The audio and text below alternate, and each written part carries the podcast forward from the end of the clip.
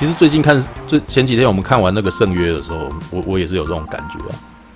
你知道那那个地方像是地狱一样，像是我们、哦、像是我们那个像是那种类似那种但丁的那个神曲里面的那种地狱，你知道地狱图，地狱图，你知道一个那种有人说重点了，嗯，怎样？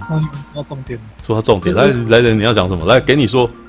因为其实雷史考特就是说，先讲他这个导演啊，很多人都会说他自带高傲，对，他的作品就是很猛，但。讲实在话，就是这这是就是从他不管是作品呈现，不管是别人帮他补的还是怎样，嗯，其实他后续的几部电影的英国英国文学那个成分非常高，嗯，嗯，而且全部都是很认真有考据过的，嗯，那他总共就是像，其实那个耶鲁大学有开一门课，嗯，他们在介绍那个十十七世纪有一个英国的大作大作家叫做约翰米尔顿。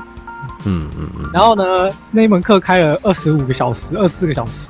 那其实普罗米修斯的电影其实跟那个有非常大的关系，一直到圣约。所以我最近其实我在准备那个第二季解释，在讲这些。嗯嗯。然后你刚刚提到但丁的神曲，就是因为其实西方文学被认为三大那个重点名著，就是分别是但丁的神曲、荷马史诗跟就是刚刚讲到约翰米尔顿的那个《失乐园》。嗯嗯，那圣约在命名为圣约之前，它的它的原始命名其实是 Paradise Lost，中文可能会翻译叫做失落天堂。嗯嗯嗯。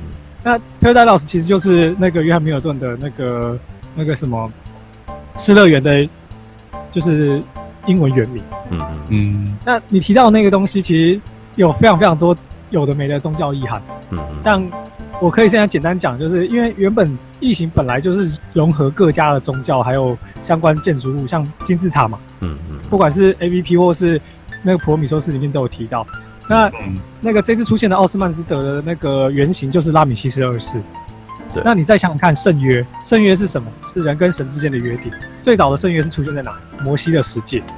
摩西的故事又是什么？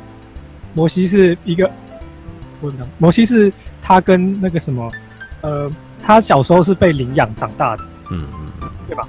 对，那他兄弟就是拉米西斯二世，也就是奥斯曼斯。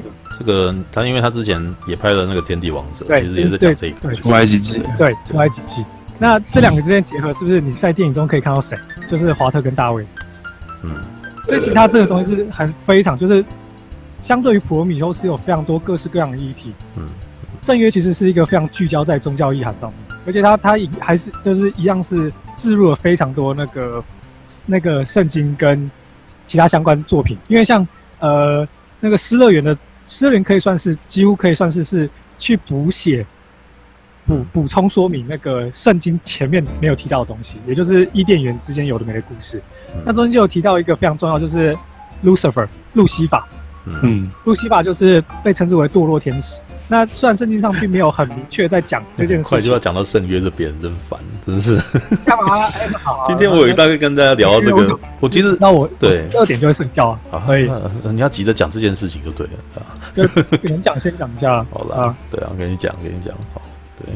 啊、然后大概就是那个，其实从普罗米修斯就看得出来，其实他在谈大卫的觉醒，就是就是有很明确是。想要去讲圣经上那关于路瑟法这一段的故事，嗯，但这段故事其实应该可以被认为是那个其实是约翰米尔顿自己脑补出来的。然后约翰米尔顿这个人又很特别的是，他在年二十几岁的时候，二十几岁的时候就已经说，将来我写的文学作品会成为西方文学的经典。哇，这家伙有够狂，你知道吗？这超狂，你知道吗？二十几岁哦，嗯，对啊？就像就像啊，好，不要不要乱举例哦。什么？就 然后呢？他而且他他他这样讲的东西是他到四十几岁才写的。嗯嗯嗯嗯。哦哦。他他他最后的作品竟然就真的就如同他所讲的，就是后来成为西方文学的三大经典。嗯。那在普罗米修斯里面，其他有提到一些，像大卫不是有弑父娶母吗？嗯。就这样的概念延续，也是也是来自于就是很多希腊经典的神话。嗯嗯。这个其实我那时候其实有想过这件事情，对，因为。他他因为因为其实圣约是一部很白很白的片，你知道吗？你知道看那个普罗米修斯，你好像还觉得里面有很多悬念，你知道？就是哎、欸、没有讲清楚，你知道？嗯。可是圣约他其实已经把这些东西全部都阐明，就是就算是没有那个什么没有这些去读那些东西，你都很容易就可以看出来他他的意思是什么。至少我觉得，你如果认真去、嗯、去推敲他们两个人的对话的话，你就你就听得出来他要说什么。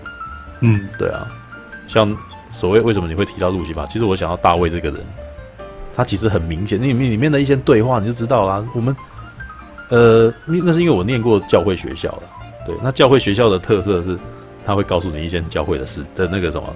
呃，会你必须要受受一些圣经课程之类的，那里面就有提到人跟神这个人，在基督教里面是照着神的神照自己的模样去做出来的，嗯，对吧？所以其实普罗普普罗米修斯那个东西其实很很白，知道吗？就是哎啊呃，engineer 吧，他们那个那个那个种族叫 engineer 是吗？我不知道是不是对。engineer，然后工程师。工程师，然后我其实后来把他觉得就是创造者这样，会可能比较清楚一点，创、嗯、造者这个种族。产生了人类这个这个种族，嗯、那大卫他虽然说是被人造出来的，但是事实上他在 DNA 上面其实根本跟人类没有任何的关联，嗯，对不对？它是一个跟这两个种族完全没有关系的第三种东西，你知道吗？然后，呃，我那时候觉得很有趣的是什么？你知道吗？天在教在基督教里面的那个故事里面啊。人是神照着自己的样式去做出来的，可是他有提到天使这个东西呢，地位其实是比人还要低的，他是服役的灵，那也就他就没有提到说天使不是跟神不一样了，你知道吗？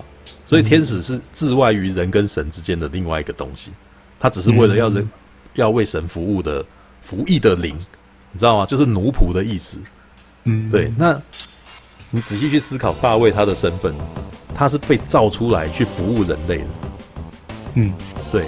那在圣经里面啊，呃，在圣经故事里面啊，路西法这个东西，路西法这个人啊，不是人，这路西法是一个堕落的天使啊。这个堕落的天使其实就是因为他不能够认同，他不能认同上帝的想法，所以他决定他去做别，就去创造他自己的世界了。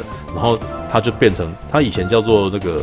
对，他本来叫路西法，所以然后他堕落以后就是变成撒旦，对，然后于是地狱呢是撒旦住的地方，嘿，所以呢，我觉得大卫的身份其实就是差不多就是路西法，知道他其实跟人跟神都没有关系，他是一个第三者，他从第三者，然后他在操弄这些地人跟神这样子，然后他最后呢，他都他他开始执着于创造他自己的世界，然后这个世界呢看起来就像但丁的地狱一样，你知道吗？那是一个充满哥德风的那个。的一个那种哦，到处充到处充满扭曲的那种的那个尸体的雕像，有没有坐在那边？欸、然后那个他们他自己的那个实验室看起来就是很歌德风，你知道吗？这是一个洞窟，然后那个里面关节啊，各种东西全部都在那边，然后一个小小的光，然后他又披着那个，他看起来像一个修士一样。哎、欸，然后他的迷恋，他其实是一个堕落的天使，你知道吗？他是呃美好的样貌。对，嗯、那好了，这个其实就是一个这个，这是我们的那个。联想，知道吧？可是我真觉得这个联想很有趣，因为其实都是对得上。然后这就是我们看完电影以后觉得是，呃，看完电影以后的乐趣。就是当我们回回想去推敲的时候，发现这些东西是有所本的。然后这些本其实本身其实不是随便乱讲的。对，这也是我这也是我想这也是谁不重要会连做十支的原因啊。你会发现你讲不完，你知道有很多东西可以去推敲印证，然后就发现其实有相有相连这样的。然后它一定有从那个别的地方来灵感。对啊。这是我觉得很很有趣的地方，但是因为第一，好，我们一下子跳到圣约去了，你知道吗？嗯，回头看第一集好了，第一集其实它也是有提这些东西啊，只是它的本体是科恐片，对，知道吗？它科幻恐怖的部分真的很多，但是它其实在里面其实还是讲到很多关于控制这件事情，像是电脑控制人啊，对不对？像是呃，电脑虽然是为人服务，然后但是。其实电那个啥，人在不知不觉还是要受到，还是会受到电脑的控制嘛。因为在那个第一集里面也有一个那个 mother，哎，是 mother 吗？还是什么？忘记了。约翰那个船长每次有事情是没错，是 mother 没错。只是他的他的原本，因为他的缩写是 M U T H E R，是用 U，但是后来他们都讲到叫 mother，都是叫 mother。对对，这也是圣约又一个另另一个比较特别的地方。嗯嗯，因为在。异形一的时候，他并没有，就是异形一，我们通常讲说它是一个关于性侵害或是熊那个大男人主义之下的恐惧感。对，那个时候呃，主要是因为异形的性别的设计议题看起来就是男性的阳具。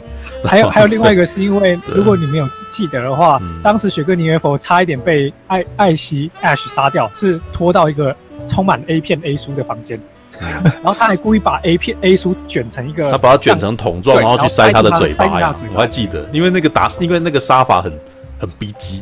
你知道吗？是一个很奇怪的杀人方法。对，这是一个。我没有办法，我没有办法不注意这件事，因为那看起来很奇怪。他要杀他，他可以用别的方法，他为什么一定要去捅他嘴巴呢？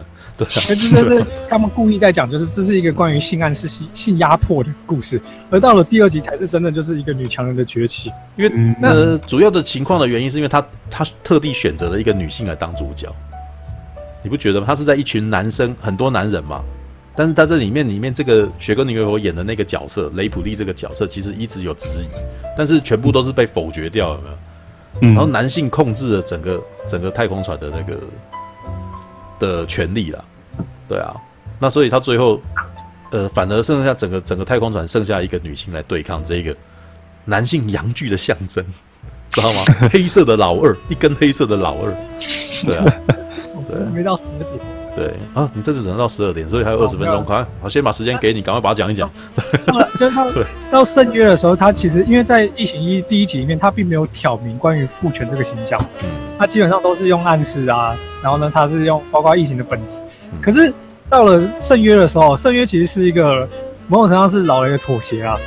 这很明显可以看出来他的妥协。那就是他其实就像第一段，他一开始就是大卫讲的第一句话就是 “father” 嘛，就是你是我的父亲吗？对。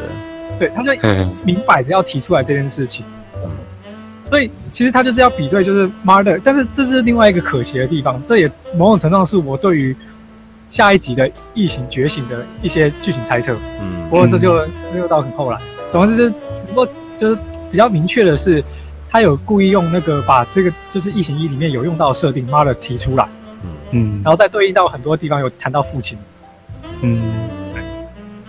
对他这个，他在圣约其实没有讲的那么多了，就少。对，这就是那个那个什么，圣约比较可惜是圣约的那个性别议题实在是很很很很少，而且反倒是我觉得另类另类展现的是，他已经不觉得一那个性别已经真的是一个很重要的议题，就像他电影中的同性同性那个那对同性伴侣嘛，是主要是军人，可是他完全不想要去提说，他没有特别的，就是哎谁跟谁之间要有很多有的没的，像。故故意接吻啊，呃，很明显我在表那个 一样哦，对，好了，没有，我觉得他其实不是很，他觉得这件事情不重要，对他已经觉得不重要。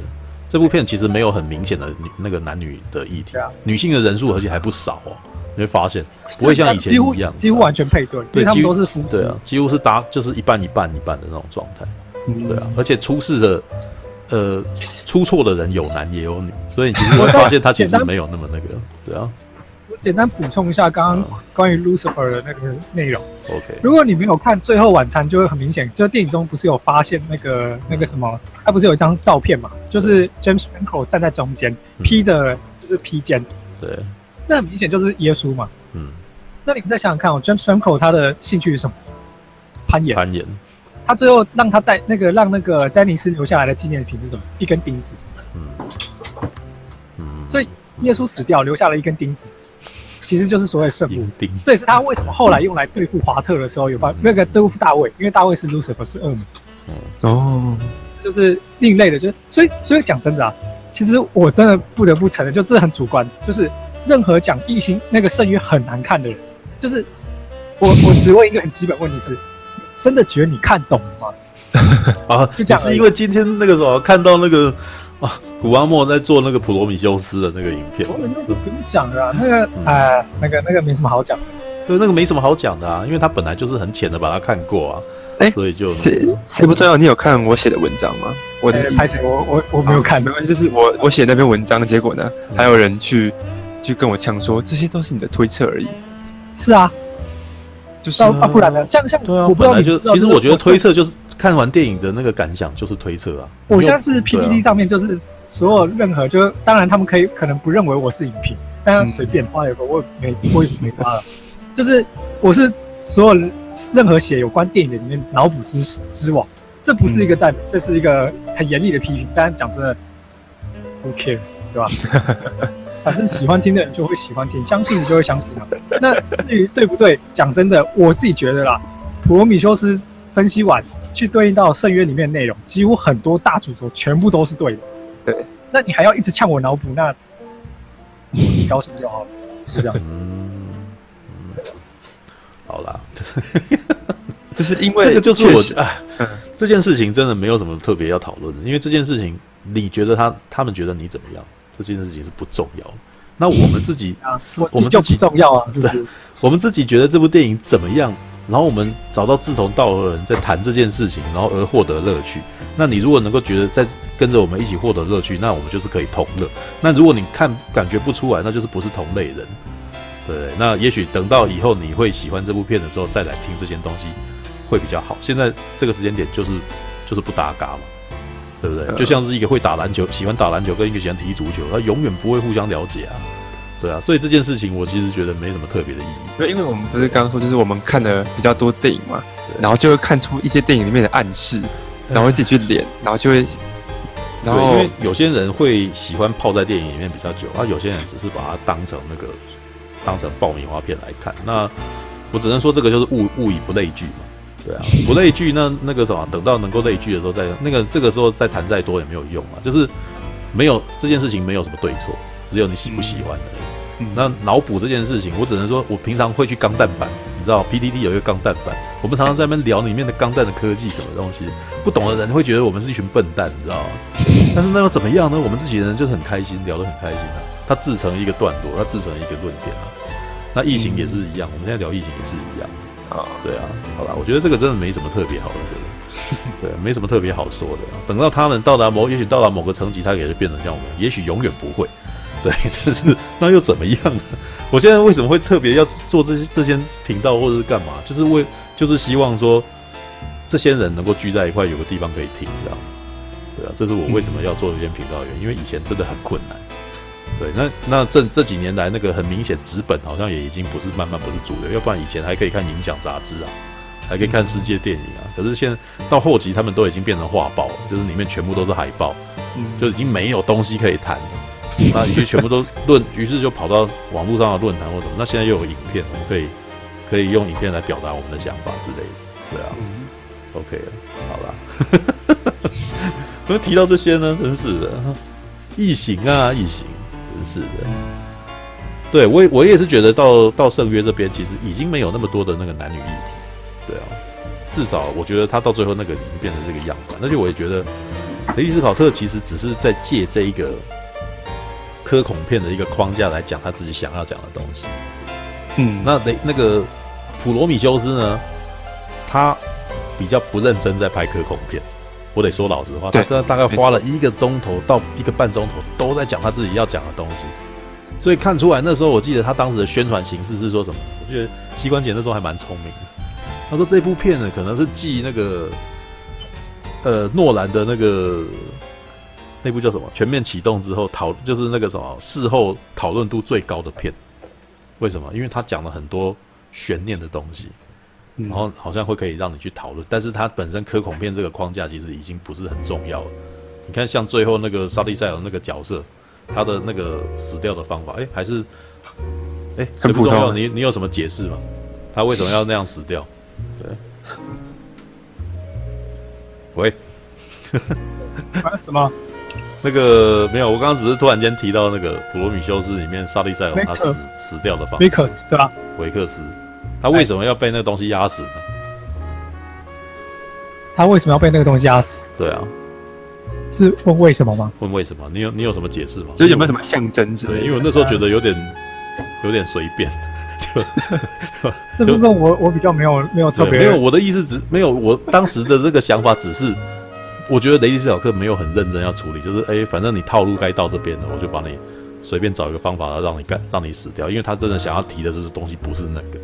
对，但我不是我，因为我这时候突然间停下来是想说，哎，这个已经看了无数遍的谁不重要，是不是有另外的解释？这样可能是我不知道了。我是觉得那个 这个普罗米修斯其实一直要一直要讲一个大前提是，是因为编导之间就有很大的，就是就是某种程度上蛮大的分歧，他们自己在想法上面就不一样。嗯，因为雷伊斯奥特其实很明显是受到一部一部书叫做《诸神的战车》，那这部书就在讲关于人类起源很多东西，然后他把这个东西设定就放进去讲。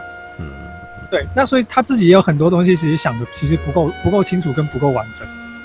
他还蛮常这样子。对啊，这很正常，因为他你从他的导演剪辑版就看出来，而且《普罗米修斯》是没有导演剪辑版，他最后认定就是院线版的两百零那个两小时三分钟四分钟就已经是所谓的导演剪辑版。嗯，而而他自己也在访谈中就提到，就是他认为科幻片里面很重要一个重点，就是要让大家能够让你惊艳，让你愿意去思考。至于如果讲白了就没意义，不然其实在我的论文里面就有提到，很多删减片段里面都已经给予很完整的解释。那为什么不放进去让观众看懂？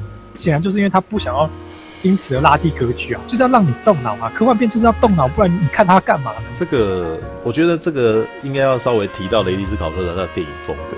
啊，就是老雷的高傲啊！老雷，呃，至少我在看《银翼杀手》的访谈的时候，他们有提到一件事情，就是雷利·斯考特的电影作品啊，是一种是对观众要求比较严苛啊，知道吧？就是他的一，就是他的暗示其实是比较不明显，你知道吗？他很少解释，他很少出现解释性的名词，对，就是他要求观众要自己去察觉。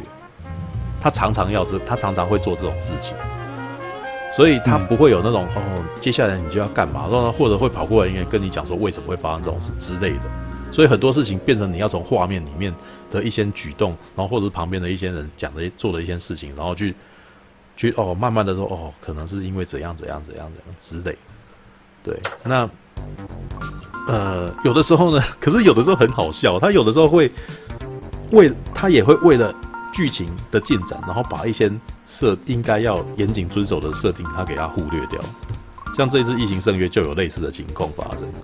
像第二支那个上了太空的异形，为什么出现？他很快的把它处处理掉，你知道，就是没有告诉你他是怎么样，第二只是怎么出来。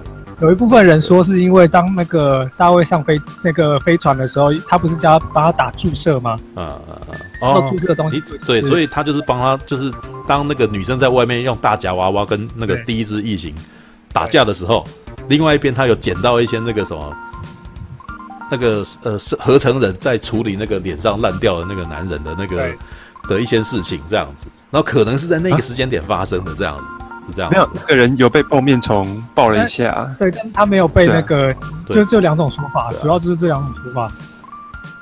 因为爆，因为爆面虫爆脸那个什么爆脸体爆脸，通常会有一段时间他会昏厥，对不对？然后才会那个那个脸脸皮那个爆脸体才会脱落，脱落了以后你才会那个。等就是会肚肚子饿嘛，那是第一集的那个电影里面的那个状态嘛，嗯、肚子饿，然后就结结果那个接下来就开始那个什么爆体这样之类的，嗯、对。可是那一个人，第二个人没有这个问，没有出现这件事情，他立刻就逃走了之类的。所以你要讲那边好像也不是很通，但是我觉得那个其实是一种悬悬疑啊，你知道吗？他不告诉你，就有事情发生。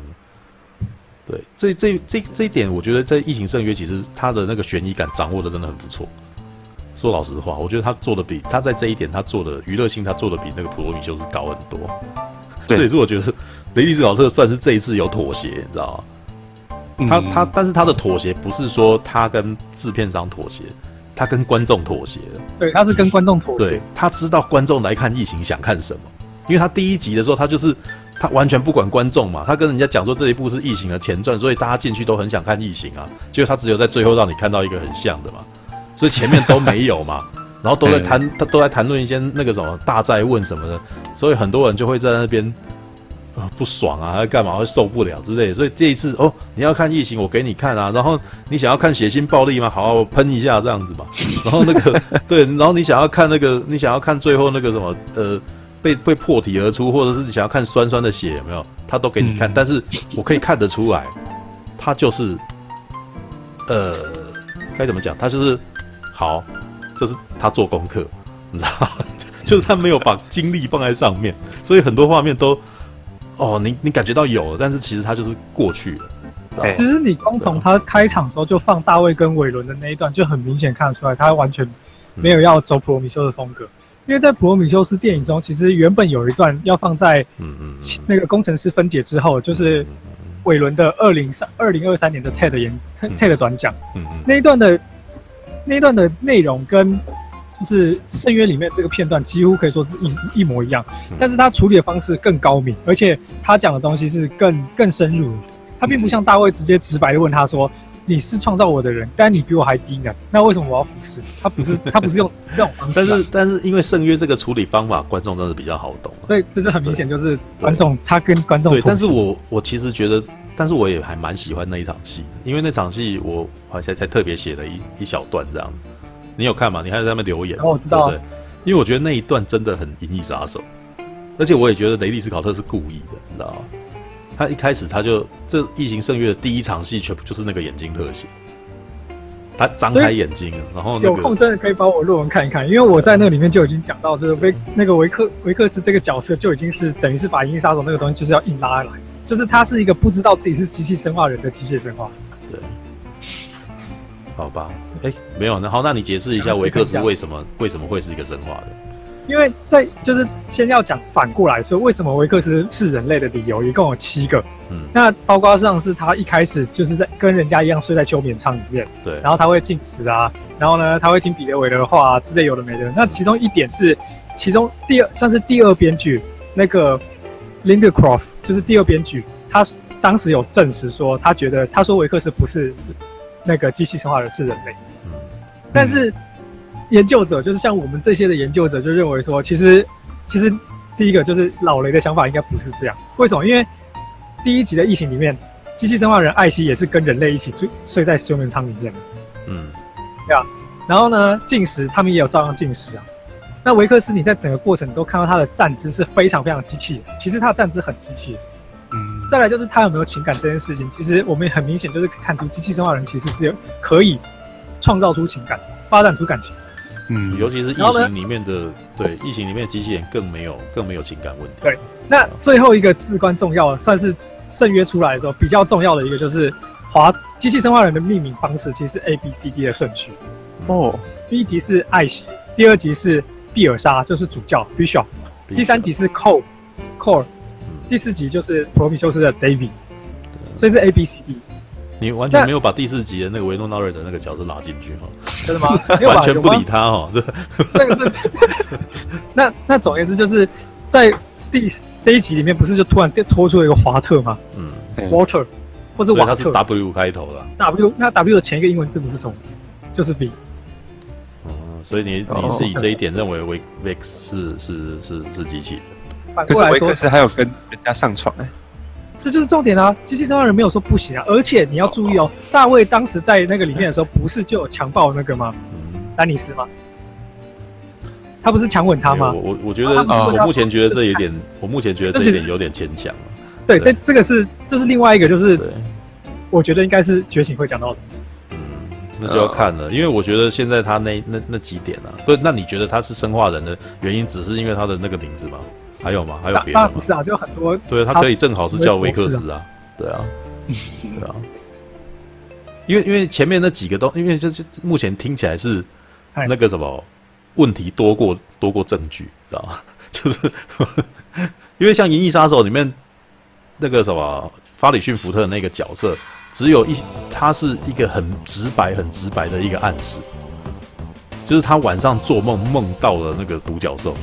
然后有人折独角兽的折纸给他，这个是非常非常明显的事情，因为有人知道他梦到了什么。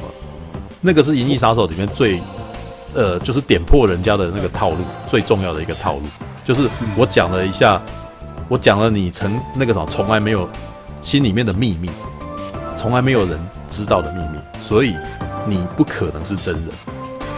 对，但是你现在那个啥，你讲的这些东西，其实比较，我觉得目前没有，还没有一个决定性的证据可以告诉我这个东西。当然，他的姿势像是机器人，他的姿势像是机器人，可能是一种刻意的，因为他在他在剧本里面也赋予了他是一种自我，他他他对自己的自我的这个锻炼是非常的那个非常强大的。还有另外一个，我刚刚想到是维克是这个角色在原始剧本里面其实叫做琳达。他的名字叫琳达，嗯，他是后来改了剧本改掉之后才改名叫维克斯。嗯，好，是 OK，但是除非雷迪斯考特在里面，除非雷迪斯考特在里面置入更多的的证据，要不然目前我觉得这这两个证据太过薄弱。就大家参考。名字一样，然后跟他动作很机械，其实这两件事情其实还不还不足以说服我，因为像《银翼杀手》那种是太过明白，太明白，而且当然当当中间还有另外一个，就是他们他有用光线去打出来那个那个，其实如果只有那个东西的话，可能我也没有办法接受那个雷那个哈里逊福特可能不是可能是不是机不是真人的那种概念，因为它里面有一段是他打那个红色的光在那个他们那些人的眼睛上面，因为他只是。因为那是不正常的光线，一般人不会在眼瞳孔上面出现红色光。那这那个那那个状态下，两个人都有，他其实是已经用画面来告诉你说他是对。但是维克斯没有这种东西啊，除非你在那边真的有一个画面是维克斯的头断了，然后他还还在那边动，哦，那很直白。老雷的一句话，讲白了就不好玩了。讲白了就不好玩，但是那个什么，明明哈里逊福特那个就很白啊，他是用那个。绕圈的方法，但是你仔细想一想，他这个是很明确的，对啊，好吧，我们可以回头啊，银翼，那目前聊的好像都是跟那个什么，都是跟雷利斯考特有关的嘛，对不对？因为异形本来就是属于雷利斯考特的嘛。呃，我但是我也觉得异形有一个特别的地方是，异形这个系列，它后来拍连拍二几二三四啊，它都还不是随便拍拍的，你知道吗？虽然第三集跟第四集的商业的那个回响不好，但是他第三集跟第四集的导演跟其实都是都是有来头的导演哦。不完全这样讲，第三集算是一种就是运气啊，因为大那是大卫芬奇的第一部作品。那大卫芬奇当时其实是因为有人原本要接，然后后来就是突然就不接了，所以他才硬是被拉上来拍。那只是因为最终的结果就是大包括大卫芬奇后来的作品也很优秀。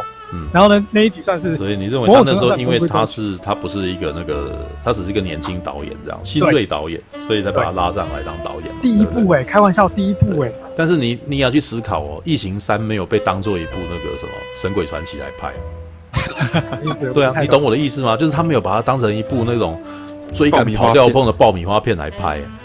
这是很特别的一件事。其实反过来说，我我的意思是指说，其实这是大卫芬奇个人的关系，这跟片商还有其实是没有关系。你说片商很重视，其实也没有。没有，我我觉得不是这个样子的，因为他的那个剧本本身，它就不是动作片的剧剧本了。嗯哼，对啊，所以他在一开始的那个状态底下，我觉得他一开始也没有想要设定成像像是那个魔鬼终结者那样子的东西，你懂吗？虽然他在第二集明显是詹姆斯科麦隆嘛，卡神。就对，虽然是虽然是詹姆斯科麦隆把它弄成一赋予了他动作电影的那个的那个的写意啊，但是它基本上还仍旧是一部科恐片，仍旧一部是一部阴森的科恐片。那大概是我看过那个詹姆斯科麦隆拍过的电影里面最恐怖的一部。嗯，就是第二集里面有几幕是那种真的很吓人，我真的被吓坏了。就是它里面有一个罐子，然后里面有那个虫子，有没有抱连体在那边，然后。我觉得科麦隆他真的很很厉害，就是他其实虽然他都是拍动作片，但他要做恐处理恐怖的时候，他还是有办法把你吓坏。脸就是靠很近，他是故意吊你的，你知道吗？你明明就知道他很危险，他就是还是要靠很近去观察这样子。然后我们都其实都预期那个东西会打会会动，你知道吗？我们都我们都觉得他会不会动啊。然后还有一场是那个嗯，爆就是抱抱连体跑到那个嗯。一个房间里面有没有？哦、嗯，你像就是我们平常老鼠，你要抓老鼠，设计的是让雷普利跟那个女孩子关在那里，她睡了，然后那只虫子跟她在一起在里面，空间一起在那个空间里面那种那种紧张感。但是其实这是这是我觉得这是呃异形这个系列它的本体，你知道吗？它就是鬼屋片，你知道吗？然后它的它投它给你的恐惧的那个投射是来自于什么？你知道吗？你的房间有一条蛇。或者你的房间有一只老鼠，对对对，然后你被你被它关在一起，你你对你不知道，然后你不知道在哪，它在哪里，这是这是让你恐惧的来源，知道吗？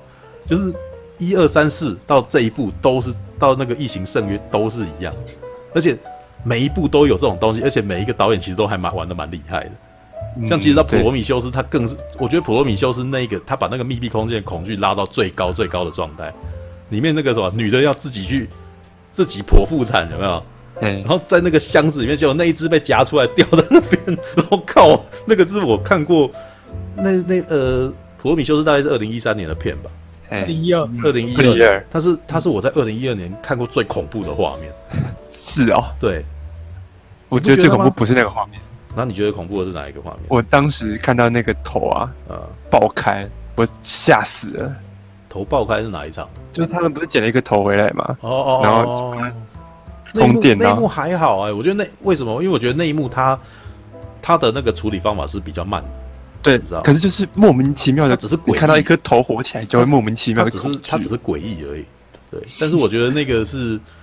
呃，引产那一场戏，你知道吗？是是一种原始的恐惧，你知道恐慌，你知道吗？你简直都已经，嗯、你你已经已经有点怕到失去理智的那种状态。对啊，我觉得，就因为你很难想象跟一个这么恐怖的、很危险的东西关在这么小的空间里面。对，然后然后接下来他还用用一种肉体上面的那个，呃，我觉得他真的很会玩那个，就钉穿你的肉体。知道吗？如何缝起来？用订书机钉，然后就哦，然后他那个音效拉进来，咚噔噔噔的，然后我那时候简直快吓坏了，知道吗？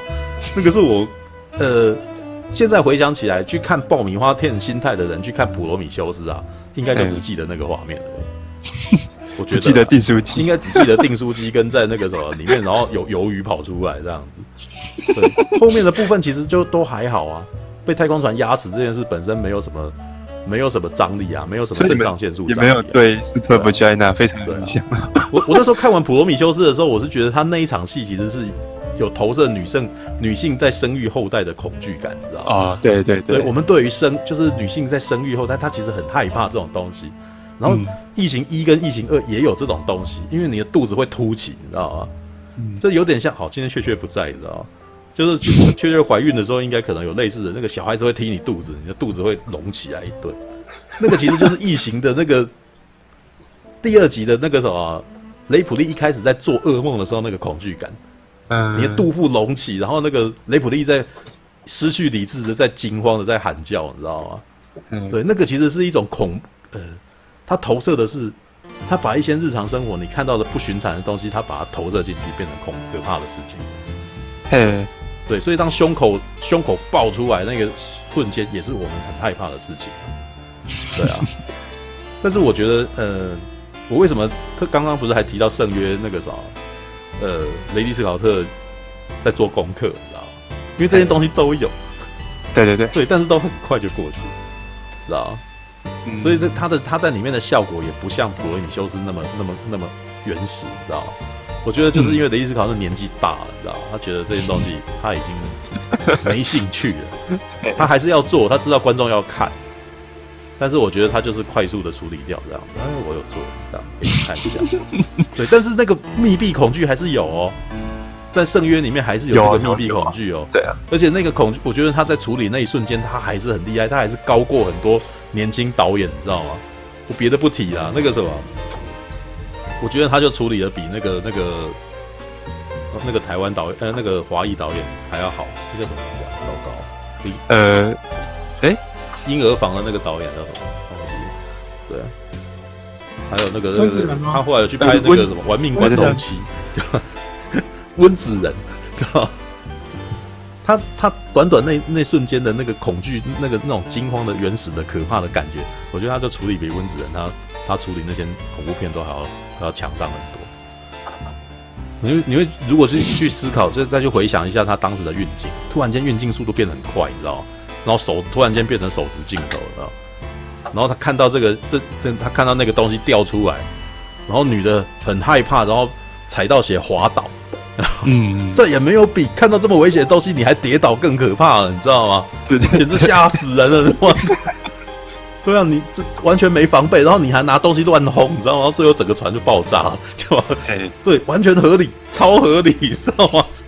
对，我就觉得他在那个时候惊慌失措，然后那个大声喊叫，那个情感传达都非常强大。里面那些队员，有些人惊慌失措到，嗯，门都锁起来，为什么还要打开门进去看看到底发生什么事？你是说他后来再回来吧？他想要杀掉他吧？然后进去之后发现。很恐怖嘛，很恐怖，也不赶快拔腿就跑，还在那边看，然后又滑倒，然后，然后，然后就等着那个怪物吃完他的队员之后再来吃他这样子。没有这个这件事情，我觉得，因为你在极端的恐慌之下，他会做的这件事情，我都觉得，我真的觉得那段就是一连串的失去，只能合理解释，就一连串的惊慌已经已经去没有在用之后产生的脑残行为，对对对对，然后接二连三，接二连三。合理的。很不合理的那个脑残行为，导致他最后还是嗯嗯嗯。下场很惨。对，因为那一场真的，我我我觉得那一场大概是那个圣约里面最剧烈的一场戏，对，最可怕的、最最可怕的一场东西。后来异形再出来都都没有那一段那么可怕，知道吗？对啊，嗯、破体嘛，从背后掉出一个那个掉出一个那个鱿鱼来，这样，然后 那是鱿鱼嘛，就是就是至少那个白色的东西这样。对不对？然后，然后那跑出来的速度快得吓死人，你知道吗？你根本就是措手不及。然后你就去乱打他，结果这个开枪就打到别的地方之类。然后外面的人因为太害怕，就把他关在外面。我跟你讲这件事情啊，为什么我会觉得它合理？你知道吗？因为这件事情，我的朋友就是有遇到过。你知道，当然不是，当然不是遇到异形啊。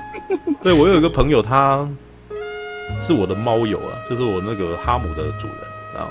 这个故事超好笑，真烦！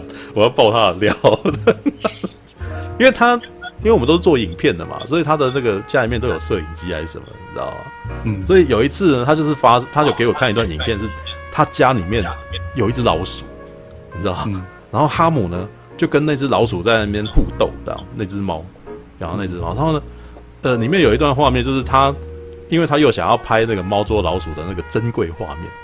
然后他就拿着摄影机进去拍，可是他的室友因为太过害怕，所以就把外面的人关起来，然 后就把他关在里面，所以他就是这个一个空间里面，然后只剩下他，然后那只猫跟那只老鼠这样。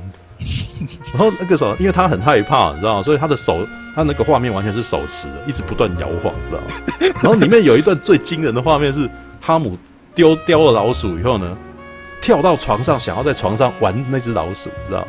嗯，然后我就听到我的朋友发出非常原始的惨叫，不要不要不要！然后那个画面就是一直滑摇晃，哇，看起看起来完全就是完全就是异形圣约那个状态，你知道，恐怖的不得了，你知道吗？我完全理解。然后画面的那个人把他关起来，把他关到里面，你知道吗？都逼着他面对那个怪物这样子。然后后面为什么他又回来？你知道吗？想一想，觉得这样不仁不义，你知道吗？所以打算要回来把他杀掉，知道吗？所以。虽然说你们现在感觉起来脑残，因为为什么？因为从理智的状态下，这件事情都是不合理。对，但在失去理智的状态下，你没有办法怪他，会慌乱手脚。对，你就是慌乱了手脚，然后去了以后觉得好像不应该这样，然后又回来之类的嘛。对啊，所以我我还蛮喜欢那场戏的。而且因为我在看那一我那一天我在看那一个试片的时候啊，说老实话，我前一天工作的很忙，我大概只睡了两个钟头左右。对，嗯，所以我去看《异形圣约》的时候，前五分钟呢。我有点在打瞌睡，然后呢，什么地方让我醒过来？你知道吗？他踩到那个东西。那个那个特遣队踩到那个一个植物，然后破掉了，对，然后那个东西变成了那个类似像包子之类的东西，钻到他耳朵里，我我醒过来，对，然后接下来，嗯，他果然没让我失望，接下来紧张的不得了，然后，然后紧张不得了后，你醒了，然后我们来谈一些人生哲理这件事情吧。疫情这疫情瞬间就这样子，然后接下来大卫就出现，然后哎。那个他跟瓦特开始进入了人生哲理的世界，人生为要要做创作，开始要对吹吹看嘛，你会吹，会吹你会吹箫吗？然后就然后我来教你吹，然后 不就这样子吗？对不对？对对对，对啊！我觉得那个那部片这部片的节奏比普罗米修斯好得多，你知道吗？嗯、开始把你打醒，你知道，set 你脆配醒过来，哦，行了行了，来，我们来谈一下人生大道理。对，对，台湾人生大道理以后，哦，觉得这个人真是可怕，大卫好可怕哦！你这个人，那个什么人面兽心啊，有没有？然 后来来来，那个什么异形来一下这样，然后那个什么，我我那个故事讲完了，来来来来来来，喷一下血，喷一下血，哦，裸体洗一下澡啊，对，洗一下澡，然后那个异形从后面伸出来，然后把他们串刺的，你知道？我觉得他完全处理的非常的那个，他整个东西都弄得很好，你知道吗？OK 的，两个小时我都不觉得这部电影无聊，你知道吗？嗯，对该看得到的都看到了，然后而且他们在演戏的时候的那个，呃，这这我其实我在我觉得我看异形啊，让我感动的是这部片的演员真的演得很认真，嗯，知道我觉得我好像在看莎士比亚剧，你知道吗？然后可是他们讲的东西又不是那种很古朴的那种台词，嗯，你知道吗？他们其实是把它融入了现代的那个呃现代化的一个剧情里面，然后呢，然后他们用那个莎士比亚的那个剧的那个层级在表演。你看大卫跟瓦特的那个对话，其实就是很像那种那种亨利五世啊、哈姆雷特啊的那个价值观辩证，嗯、但是他把剧本写的是很现代的，因为我们在看莎士比亚剧会觉得很痛苦，因为他念的那些台词太老了，嗯，你知道，所以你有时候会觉得这个离我很远很远，对，可是他这一次有把它融得很好，这可能跟这个编剧有关系啊，这个编剧是呃这一次的其中一个编剧叫约翰罗根，如果你们有印象的话，《神鬼战士》就是他写。哦，对，然后他后来还写了那个《星战启示录》。《星战启示录》你可能不知道，哦，《星战启示录》就是那个 Star Trek 的那个第十集。我看过，我看过。对，但是你会发现约翰罗根有一个特色，约翰罗根很喜欢写双雄，双雄片。哎，对对，麦西姆斯就是《神鬼战士》的 Maximus 跟那个 Commodus，就是那个皇帝与将军，然后两个人都很强，有没有？两个人都一直在那边互斗。对，然后《星战启示录》也是这样子。避开舰长，对，跟那个那个叫什么心中有没有？只是呃，这跟导演的那个什么不同，然后可能会处理戏是不太一样。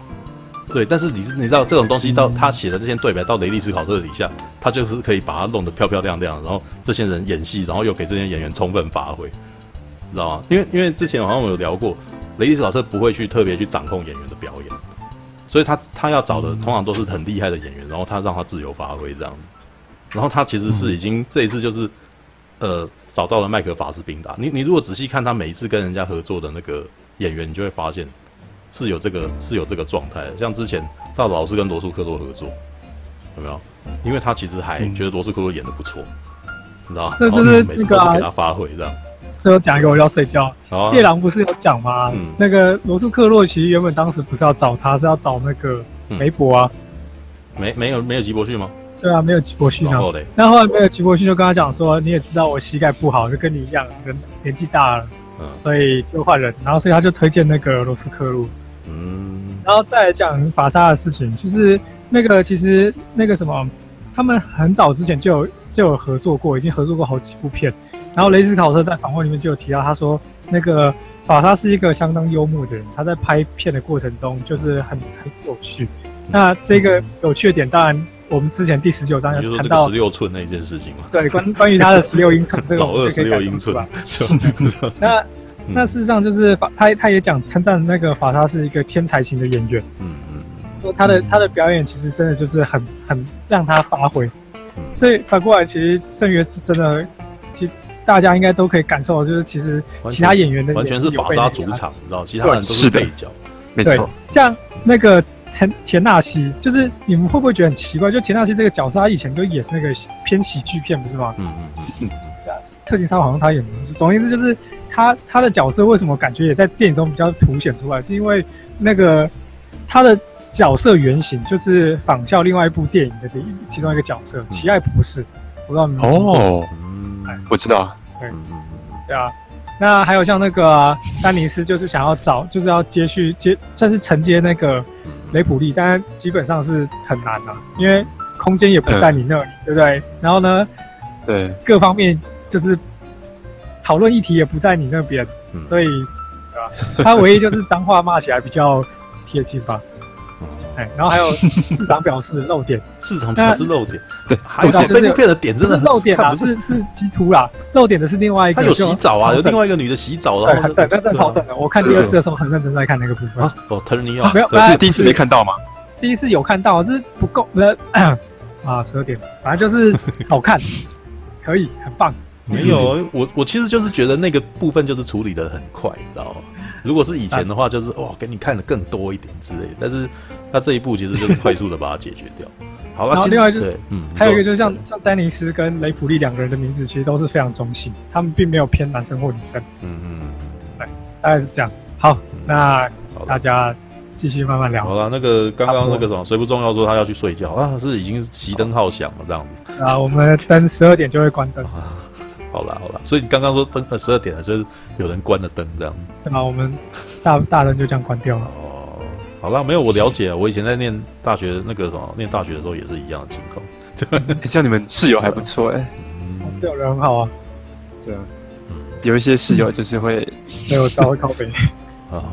然后我之后就是等蓝光面出来，应该再做个十集二十集四十级应该不可能了，十级就很厉害了。再来写一下圣约。蓝光片出来，我觉得应该要来玩一个那个什么，大家边看电影的那个的那个实况。对、啊，不行，啊会被告啊！没有，我们重点不是那个随便讲评，是没有画面的。哦，没有画面的随便讲，没有画面的随便讲评。哎、欸，不过说真的，我是真的就是单纯全部用听的，听完那个 BBS，嗯嗯嗯，然后也超好看，就是超好听，就是听他。讲两两三个小时，，BBS 就是蝙蝠侠对超人，就是用听听他说这个英文，为什么不看画面？办法，因为刚那时候没办法看画面。对，我以前《三国演义》也是可以用听的，对不对？不一样，对啊，大哥，你不要这样，就在那边听那个，对啊。然后之后再把更多更详细的内容全部写给大家。所以我们大家期待《谁不重要》的下下一个十篇这样。OK，第第二第二季要准备。如果如果他找如果那个福斯找你去访问雷利斯考特，你会愿意吗？开玩笑啊！倾家荡产我也去啊！倾家荡产也去吗？那如果那个、啊、如果那个雷伊斯他是打你脸说我没有这样想啊，马来西亚，马来西亚更好啊！那就赶快说服他让我加入他。好了，我真的觉得那个时候在台湾最应该跟那个雷伊斯考个合照的人，好像就是谁不重要了。没错，对啊，就是那个时候我都已经可以想象，然后他那个。那个什么搭着你的肩膀，然后你们两个拍一张。哎、欸，讲真的，我真的觉得我的想法跟雷斯考应该是很相接近的，因为我们对于宗教的感，就是我觉得我们对于宗教的态度其实很像。嗯，好，我真的觉得不要再自吹自擂。因为哎哎哎，可是那个什么，哎，哦，福斯的宣传有找你聊天吧？应该有啊。嗯，小白吗？有啊。对啊，有啊。好啦，我觉得你是会有机会的，下一次。对。不过也要有看机会，因为雷斯考特年纪不小。天哪！对啊，这样子神交能够认识这么一个伟大的导演，其实也是雷斯考特，非常非常。OK，好了，好了，那个谁不重要去睡了。OK，我们会我们还是会继续聊了。对啊，对，好的，你可以你可以那个躺着听我们聊天这样子，可以用手机听这样子。对啊，好，拜拜，拜拜，拜拜，拜拜。感谢您的收看。喜欢的话，欢迎订阅频道哦。你看多么偷懒，就是阿姆罗如果跟黄打，黄已经输掉了。没有看过逆袭的夏，不要跟我说萨和王。